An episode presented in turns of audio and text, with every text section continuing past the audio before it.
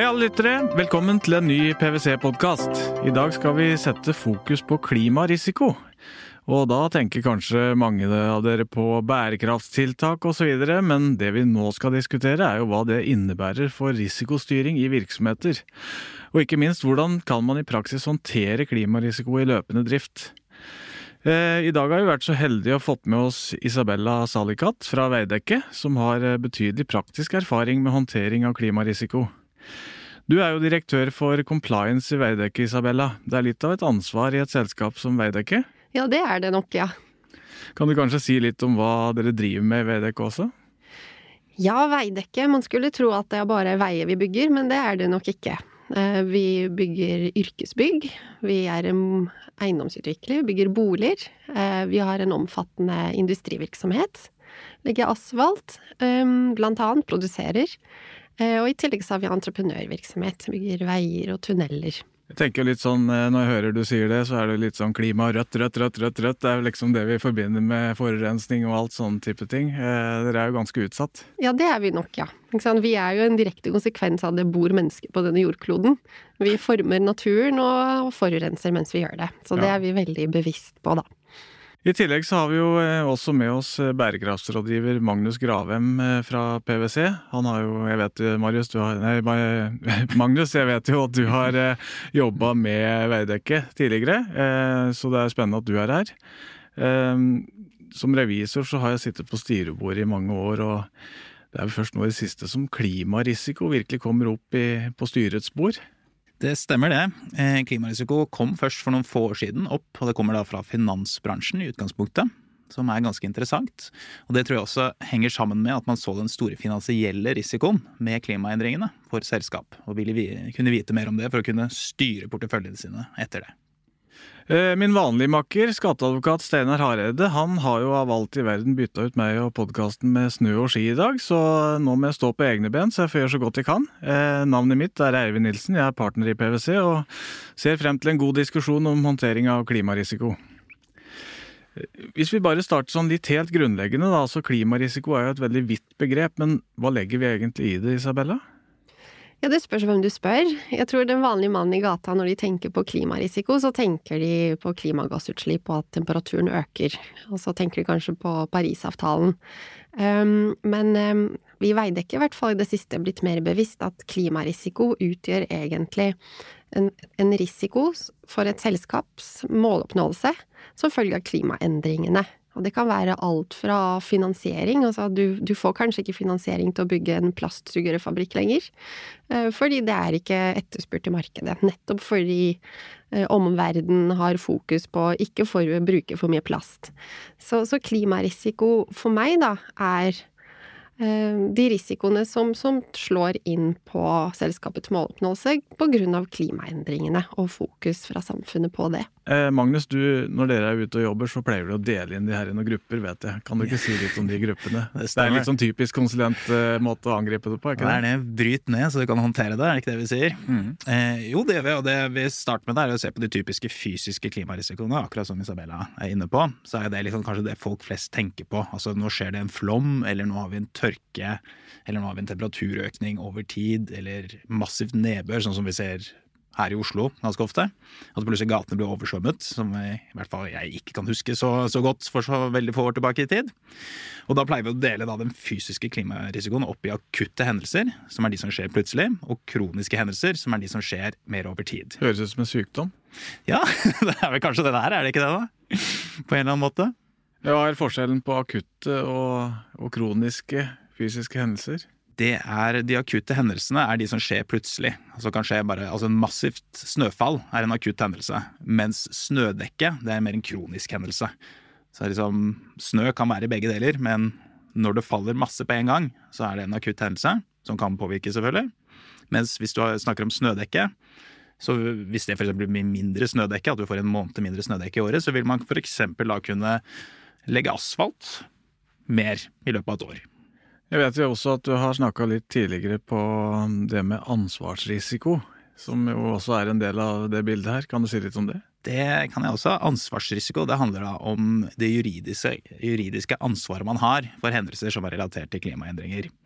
Eh, vi har jo noen eksempler som eh, er ganske godt kjente. Blant annet I Norge så har det vært en rettssak nå, hvor da det er et forsikringsselskap og en kommune som har vært uenige om hvem som har hatt ansvaret for et hus som først ett år ble tatt av flom. Så ble det bygd opp igjen på samme sted. Og så når det da kom et flom igjen da året etterpå, så ble det tatt igjen. Kanskje ikke kjempeoverraskende, men da er sånn diskusjonen da har vært hvem er det som faktisk har ansvaret for dette? Er det da kommunen som har gitt tillatelse til å sette opp huset på samme sted, eller er det forsikringsselskapet som har forsikret huset? Når, eh, når, dere jobber Isabella, med dere her, jeg kan tenke det må være veldig vanskelig å se Det her blir jo ganske lange risikoanalyser i forhold til tenker risikoanalyse sånn enkelt sett. Så ser du inn i neste år, hva kan skje neste år? Jo, kanskje fabrikken din kan brenne, eller eh, en maskin kan, eh, kan gå i stykker, eller sånne typer risiko. Men her, her snakker vi jo faktisk om ting som kan skje enten på kort, men også på veldig lang sikt. Hvordan håndterer dere det? Nei, da prøver vi å, å, lage metoder i samarbeid med PwC annet og Footprint om å, å kunne lage i hvert fall noen håndfaste analyser som bygger på metodikk, da, så det blir så forutsigbart som mulig, og mulig å, å planlegge. Men det er jo veldig krevende. Um, og, og, jeg tenker det er liksom krevende for alle borgere i samfunnet, sånn jf. det huset som ble tatt av flom. Man prøver å fordele ansvar og risiko. Hvis um, domstolen hadde endt opp med at det er forsikringsselskapets ansvar, så hadde vi som borger fått bare en økte forsikringspremier, for da vil jo forsikringsselskapene se at dette koster. Mm. Og det havner jo hos oss. Hvis det er kommunen som er ansvarlig, da tenker kommunen ok, her må vi øke kommunale avgifter. Ja. Sånn at, så det treffer borgerne på uansett, da. Og, og, det er jo det som er så interessant, at det er så uforutsigbart eh, fordi vi ikke har noe data fra før å bygge på.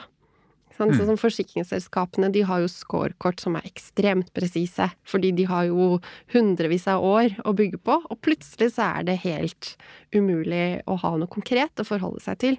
Så det er derfor egentlig en god metode er nøkkelen for å kunne adressere det. Jeg tenker det her er jo ekstremt viktig styringsinformasjon. Eh, sitter du i et styre eller sitter du som leder i et selskap, så skal du prøve å styre virksomheten i riktig retning. Så hvordan får man løfta den informasjonen her opp eh, fra, kan du si, eh, det, det, vanlige livet og helt opp på styrebordet i forhold til den enkelte virksomhet? Har dere jobba mye med det, ikke? Ja, mye. Altså, vi har jo adressert det, men, men, jeg tenker at det er jo egentlig Hvis man, et selskap har en god Enterprise Risk Management-tilnærming. En god metode. Kan du si litt om hva det er, eller? Enterprise Risk Management-tilnærming? Det, det blir vanskelig her. ok, nå skal jeg prøve å bli litt mer jordnær. Um, det er jo egentlig Altså, enhver virksomhet har noen mål. Man har noen, en strategi, så har man noen, noen, målsetninger i forhold til egentlig skape verdi for aksjonærene for et børsnotert selskap, f.eks. Eh, og disse målene, for å nå de, så, kom, så inntreffer det en risikoer. Og, og, de risikoene kan være um, alt innenfor har vi riktig kompetanse, har vi riktige produkter, um, kommer klimarisikoene til å treffe oss på noe som helst måte? Og hvis man greier å konkretisere klimarisikoen til å si at ok, vi skal ha en lønnsomhet som er sånn og sånn, men for å nå det målet, så må vi tilpasse oss et marked i endring, fordi det markedet etterspør andre produkter grunnet klimaendringer enn det vi er eksperter på. Det er bare å gripe inn, Magnus. Jeg ser du retter opp fingeren, og det er ingen som ser vet du, på den podkasten, så her er det bare å snakke. Her er det bare å ta ordet i egen munn. Ja. Jo, for det, det jeg syns er litt viktig å få fram her, at klimarisiko det handler også om finansiell risiko. Og når de verdiene blir store nok, så er det åpenbart at da er man interessert i det som styringsinformasjon, også høyere oppe i organisasjonene. Så jeg tror liksom at ofte hvis man skal ha det opp i styret, og det er vel en typisk ting som vi har sett her, at vi snakker om kjempestore verdier, at da tror jeg det er veldig interessant for styrer å forstå dette. Mm. Men, men, jeg ser jo at det er litt eh, det er litt krevende øvelse å få på en måte vurdert det i et helhetlig perspektiv. Er det metoder, eller hvordan man Det er vel noen prosesser hvordan man kan gå frem for å gjøre det? Er det noe sånn det, det, er det. Altså, vi har jo disse områdene vi har snakket om, med ansvarsrisiko og fysisk risiko. Hvor da liksom en ansvarsrisiko, da må du gå, rett og slett gå inn og vurdere kontrakter. Og se på liksom hvem har ansvaret hvor. På den fysiske risikoen, da, Det blir litt teknisk her, så får bare unnskylde, men da ser vi på historisk data, som da igjen brukes til å produsere modeller som skal si noe om hvordan fremtiden blir, avhengig av da f.eks. CO2-utslipp. Men er det bare sånn gjetting, eller er det noe det i det er, greiene her? det, Dette er ganske avansert forskning. Så det er, eh, og det har vi brukt altså forskning som er utviklet av verdensledende forskere på dette her. Så det er ikke noe vi sitter og gjør, den modelleringen. Men vi systematiserer det. Og så har vi et tredje område som vi ikke har vært innom ennå, som da handler om overgangsrisiko. Og det er et veldig, veldig interessant eh, tema, for det handler om hvordan samfunnet endrer seg pga. de forventede klimaendringene. Det vil da i utgangspunktet si at du kan til og med være uenig i at klimaendringene skjer, men fortsatt så tror samfunnet at det skjer, og derfor vil samfunnet endre seg. Det kan være f.eks. at man endrer lover og regler. Altså for eksempel så hadde vi i statsbudsjettet i år en økning i CO2-avgiften, som er en direkte endring i lover og regler pga. klimaendringene. Det kan være teknologisk utvikling. For eksempel så kan det være at man altså si Hvis man lykkes med et uh, thoriumskraftverk, da, av alle ting, ikke sant? så får man plutselig masse tilgang til fornybar energi. Som da vil liksom endre hele energiverden. Så har du i tillegg kundeforespørsler markedet, hvordan det endrer seg. Altså, du ser på den unge generasjonen som vokser opp nå, det er veldig mye mer opptatt av klima. Men du ser også at f.eks. i offentlige anbud så stilles det strenge krav til klimagassutslipp og hvordan man håndterer det. Og da er man avhengig av å kunne klare å håndtere dette på en god måte. Når man skal vurdere dette, så finnes det ikke kvantitativ god data, så da må man gjøre kvalitative analyser. Og det er spennende og interessant, og spesielt når man da skal konsolidere disse tre områdene sammen. Da har man en oppgave som er utfordrende og spennende. Jeg er litt nysgjerrig, Isabella. Dere har jo vært igjennom en ganske stor prosess knytta til å identifisere risiko i Veidekke. Jeg håper du har lyst til å dele litt om hva er det dere har sett på som er eh, kanskje noe av det mest utfordrende for dere på klimarisiko? Ja, det vi, vi har jo gjennomført en, en, en god og en dyp analyse av klimarisikoen i Veidekke Industri. Eh, og, og det tror jeg er kanskje første gang en industrivirksomhet gjør det på den måten. I hvert fall så vidt vi vet, da. Eh, og, og, det vi lærte i løpet av den, det arbeidet, er For det første så har vi adressert klimarisiko før. Mm. Bare at vi kanskje ikke har tenkt at det er klimarisiko. Men, men det vi, vi fikk hjelp til da, i stor grad, er å å strukturere det på en hensiktsmessig måte. Så det er litt lettere å treffe gode beslutninger i forhold til investering i fabrikker, energibærere Altså det, det, det har hjulpet oss å, å, få en strukturert tilnærming til det. Men det vi fikk mest eh, aha-opplevelse av, er egentlig hvor stor den overgangsrisikoen som Magnus nettopp snakket om, mm. hvor stor den er. og, og hvor egentlig uforutsigbar den er, og hvor fort den kan komme og treffe oss egentlig kjernen av, av det vi driver med. Så, så, det å ha fokus på den, og følge med nøye på markedet, politikere, altså teknologi, kompetanse, det, det er viktig å ha fokus på. Mm. Og, og, og, det er ikke noe sånn langsiktig perspektiv vi snakker om. altså Ting kan endre seg på en måned. Så det er sånn Ja, men det kan jo det. Det gjorde jo faktisk det. Ja, ikke sant. Så det er litt sånn Da fikk vi sånn Dette er litt skummelt. Så det er det i hvert fall viktig å, å fokusere på det, da. Jeg vil jo tro dere er jo et stort selskap, det er mange ansatte hos dere, og en del av det å holde styr på Det, det hjelper ikke at bare du sitter og skriker at det er klimarisiko, du, du må jo ha med deg hele organisasjonen. Hvordan klarer dere å bygge kultur rundt klimarisiko som parameter i, i Veidekkes virksomhet? Um, I Veidekke Industri så har man jo hatt et forhold til klimarisiko, mye fordi vi har sett den fysiske klimarisikoen ved at vi har mange faste installasjoner over hele Norge. Uh, så der har um, de ansatte vært litt sånn modne i tankegangen rundt håndtering av klimarisiko. Men det vi ser nå, at, er at det å kunne forklare at klimarisiko er egentlig av de typiske risikoene vi allerede har håndtert, alltid. Eksempel operasjonell risiko i prosjekter. Her kan jo klimarisiko vil jo være en del av operasjonell risiko. Så det er på en måte å, å, kunne forklare dem at klimarisiko er ikke bare sånn diffuse ting som jeg på konsernnivå jobber med, men du jobber med det til daglig. Og mm. redusere mm. den. Eller for eksempel eh, markedsrisiko, altså tilgang på råvarer. Hvis du skal produsere noe, og du er helt avhengig av en råvare, og den får enorm CO2-avgift på, på, seg, så gjør det faktisk noe med, med virksomheten din og, og resultatene dine, da. Så det er egentlig bare å prøve å forklare dem at det er noe man egentlig håndterer.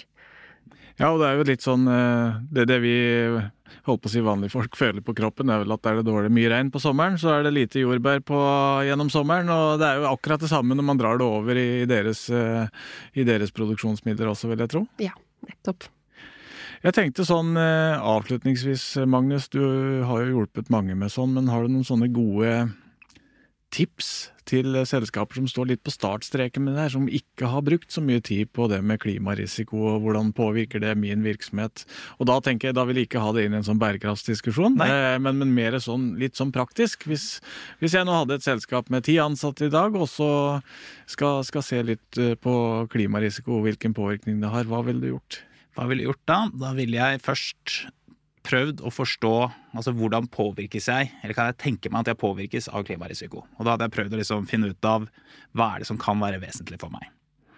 Så nummer to, at det er det litt dette med å spå. Som vi har vært inne på, så er det vanskelig, men det må man faktisk gjøre når man skal se framover i tid. Eh, og, og, og, det er et eller annet med det der at eh, du må bruke noen modeller for å se framover når det gjelder det fysiske, og så må du tørre å gjøre noen kvalitative analyser når det gjelder da det overgangsrisikoen. Kvalitativ analyse, er det mm. Hva tenker du på det? Da tenker jeg da, tenker jeg da må du prøve å forstå hvordan vil politikk utvikle seg, hvordan vil markedet vårt utvikle seg, og jeg tror, og hvordan vil teknologi ikke minst utvikle seg. Jeg tror veldig mye av den kunnskapen her ligger i selskaper i dag allerede. Så det tredje tipset vil da være at man bruker den kunnskapen som er i organisasjonen allerede og så systematiserer den. Og det handler veldig mye om hvilke spørsmål er det man stiller. Kjenner du igjen i, i det, Isabella? Ja, absolutt. Men eh, jeg tror det alle har skjønt at eh, det, det her klimarisiko er noe som har kommet for å bli i virksomhetsstyring. Eh, jeg håper alle som har hørt på, har fått litt mer innblikk i, i det temaet klimarisiko, ikke minst kanskje hvordan det kan håndteres i praksis i den enkelte virksomhet. Tusen takk for at uh, dere tok dere tid til å dele erfaringene, Isabella og Magnus. Uh, mitt navn er Eivind Nilsen, og jeg håper dere hører på når neste podkast kommer. Abonner på podkasten, så er du sikker på å få med deg. Takk for i dag.